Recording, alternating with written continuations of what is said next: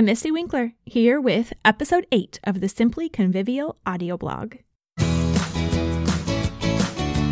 This is the Simply Convivial audio blog, short but meaty focus sessions to help you keep your head in the game as a homeschool mom. Convivial, if broken down to the Latin parts, means with life.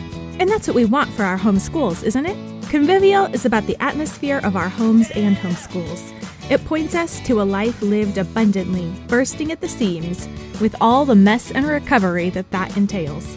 Simply, on the other hand, reminds us to put first things first and not complicate living or learning. Just do it together. Simply convivial. We claim the label classical for our homeschool because all the great pre modern educators remind us that education is about growing in wisdom, not increasing our earning potential. Those reminders about how to grow in wisdom have been remarkably consistent until Darwinism captured the West's imagination. Read widely, discuss, and do the right thing. We all want some variation on that theme, whatever label we choose. So let's gear up and keep our priorities straight. Let's do it. In season two, I'm going through an old series based off my first reading of the teaching classic, The Seven Laws of Teaching by John Milton Gregory. I called this series The Seven Laws of Teaching Your Own and worked through adapting his classroom examples to homeschool examples, focusing on the principles that apply to learning across the board.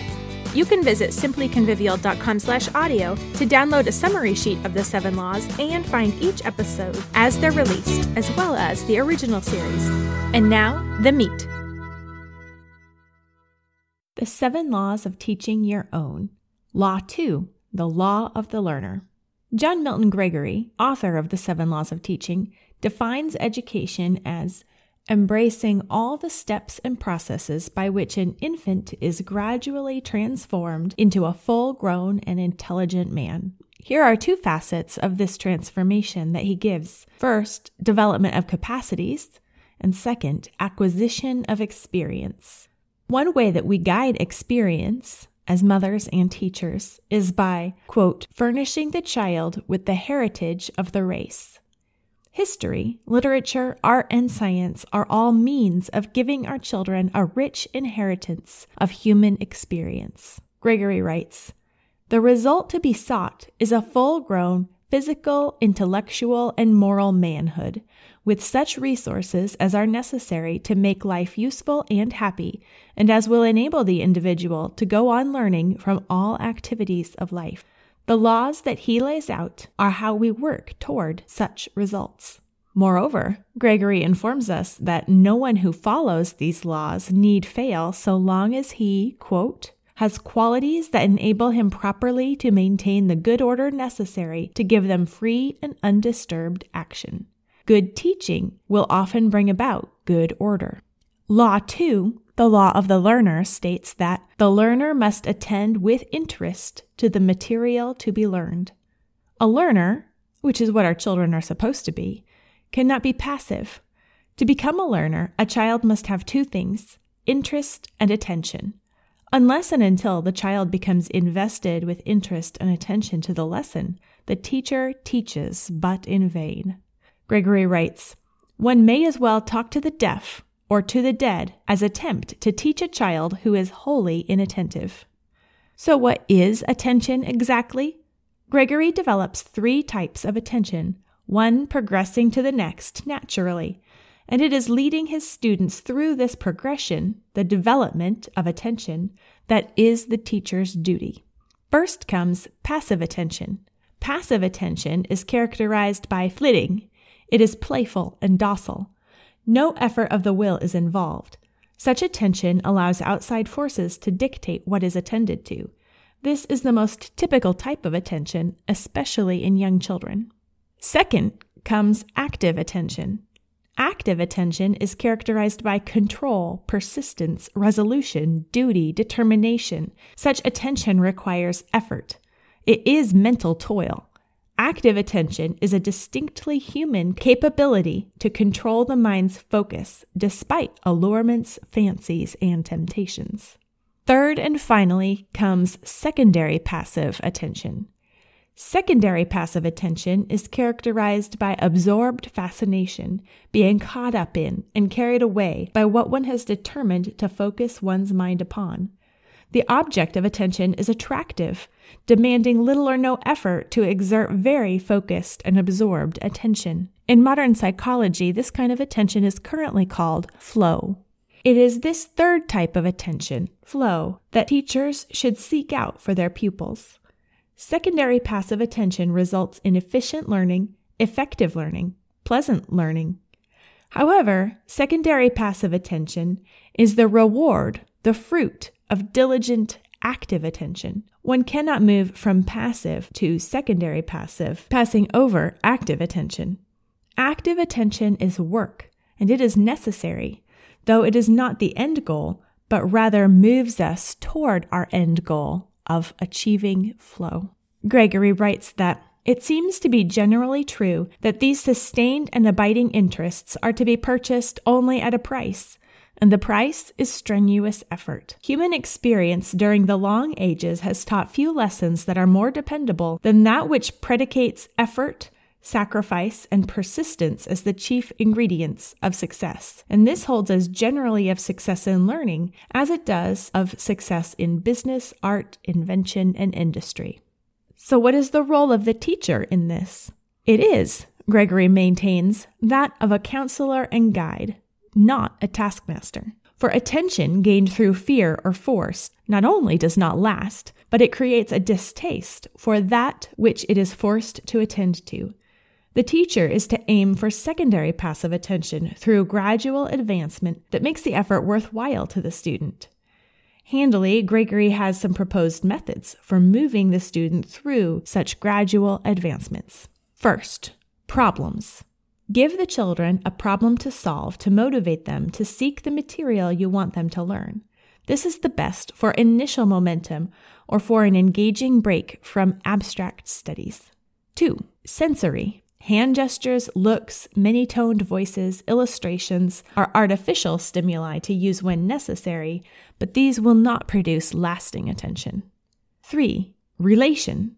Relate the information being presented to the past or the future of the pupil to create concentration with genuine interest. Touch his own personality with the material. 4. Delight. Sympathetic interest can be compelled by a delighted teacher. 5. Age appropriateness. Interests will mature from the concrete and self centered towards abstract and ultimate as the students grow. Do not expect or aim for interest beyond the abilities of your children. Keep their interest and their attention proportional to their age and abilities. The primary hindrances to attention are apathy and distraction, and the primary causes of these hindrances are lack of interest, lack of taste, and weariness. The teacher's duty is to determine the cause and work an appropriate angle to help the student out of his funk or folly. If illness or fatigue is the cause of the student's difficulty, then a wise teacher will not force the lesson. The teacher needs insight and wisdom. If insight and wisdom are essential elements, then this is an area where the homeschooling mother has an advantage. Who else is going to have more insight into her own child? Who else would dedicate enough time and attention to the individual child than the child's mother?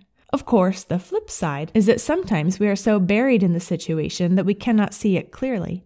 In such cases, seeking the advice of friends and mentors and our own mothers and husbands will often yield the fresh perspective and insight that we need. What I was struck by most was that cultivating attention on the part of the student requires attention on the part of the mother.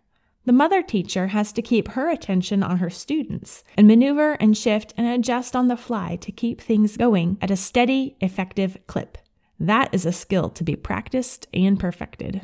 These are the rules that John Milton Gregory lays out in order to apply this principle. I've chosen a few of them, stated them briefly, and changed the application to our own homeschooling contexts.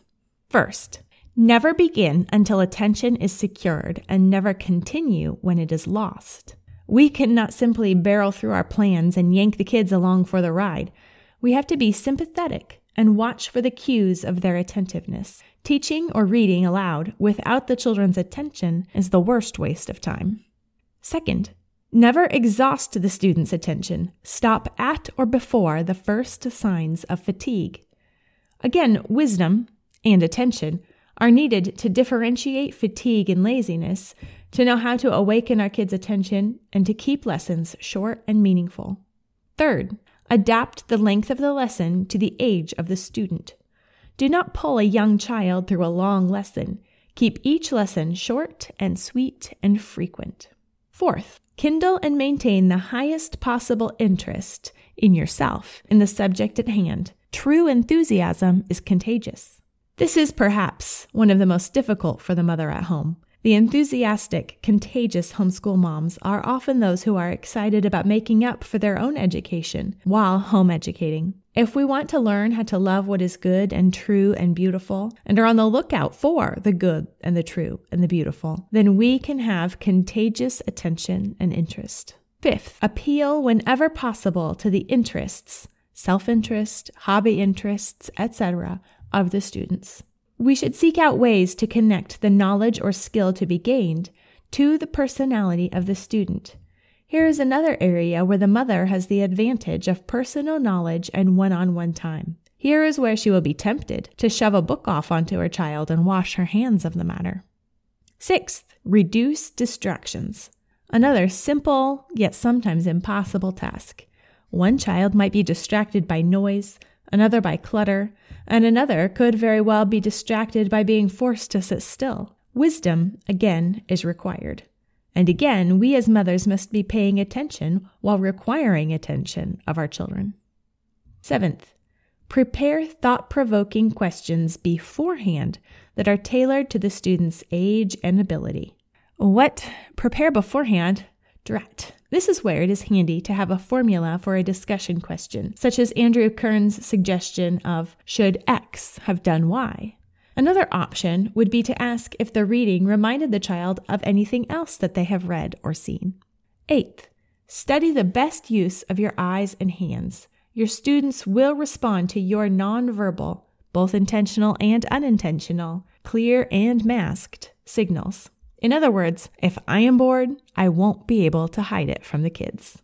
Violations of the law of the learner. First, one might as well teach an empty room than teach a class with divided attention. We do not want to be the Charlie Brown teachers. Wah, wah, wah, wah. Second, Urging the students to continue past their fatigue will only increase their weariness and frustration. One tried and true method of this is to send the kids to run laps outside when their attention or attitude starts flagging. Third, teaching without interest in the subject or the pupil models apathy most effectively. Ouch. Fourth, droning speech and routine monotony kill attention.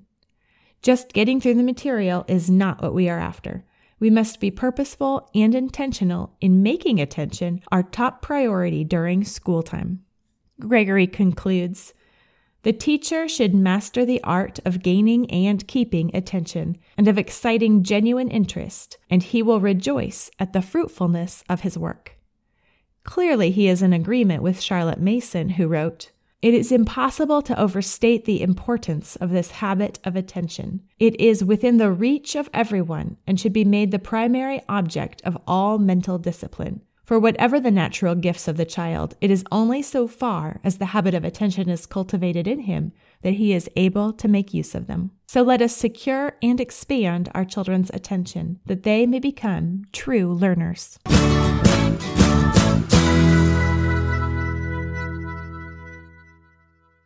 And now it's time for the simple sanity saver. Do a homeschool audit. To begin your own homeschool audit, look at your situation. You can't make an ideal homeschool plan in a vacuum, ignoring your own particular needs and circumstances.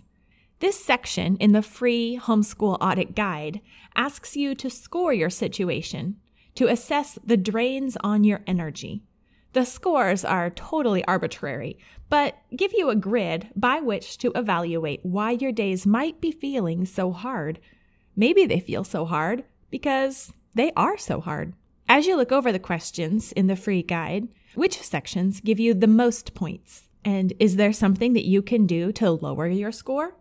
Are there ways that you can compensate for a high score in one area by lessening your responsibilities in another? One question in this section asks you to add points if you have no homeschooling friends you can talk to weekly.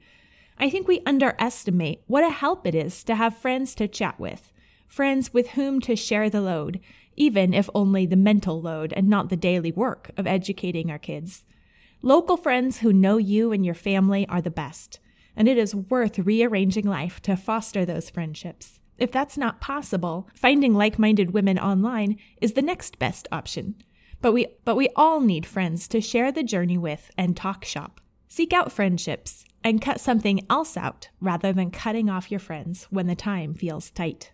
To work through your own homeschool audit with all the prompts and some practical processing and application ideas, go to simplyconvivial.com/audio for the free homeschool audit guide. Thank you for listening to the Simply Convivial audio blog. If you enjoy this podcast, please leave a rating and review on iTunes. This helps the iTunes algorithm know that it should share it with others looking for homeschool inspiration. And if you haven't already, head on over to simplyconvivial.com slash audio for links to the latest episodes, the homeschool audit download, and to sign up to get the show notes by email every week. Remember, education is repentance. Repent, rejoice, repeat.